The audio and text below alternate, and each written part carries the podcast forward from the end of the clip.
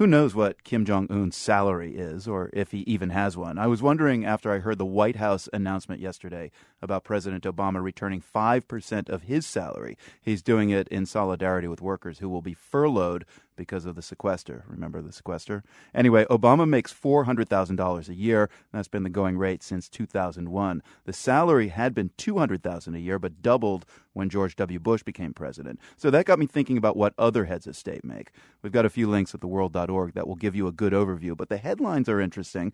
If you want to be a leader just to rake it in, then do it in Singapore. The head of government there, Lee Hsien Loong, makes $2.2 million a year.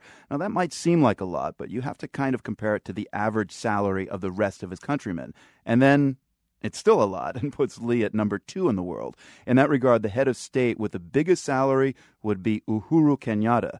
Not only is he the richest man in Kenya, full stop, as newly elected president of the country, Kenyatta is now entitled to a salary of more than 425,000 a year. That is 240 times more than what the average Kenyan makes annually. Using that gauge, Obama earns about 8 times what the average American makes, and the most modest head of state salary in the world, at just over $4,000 a year, India's Prime Minister Manmohan Singh earns just around twice the GDP of his countrymen.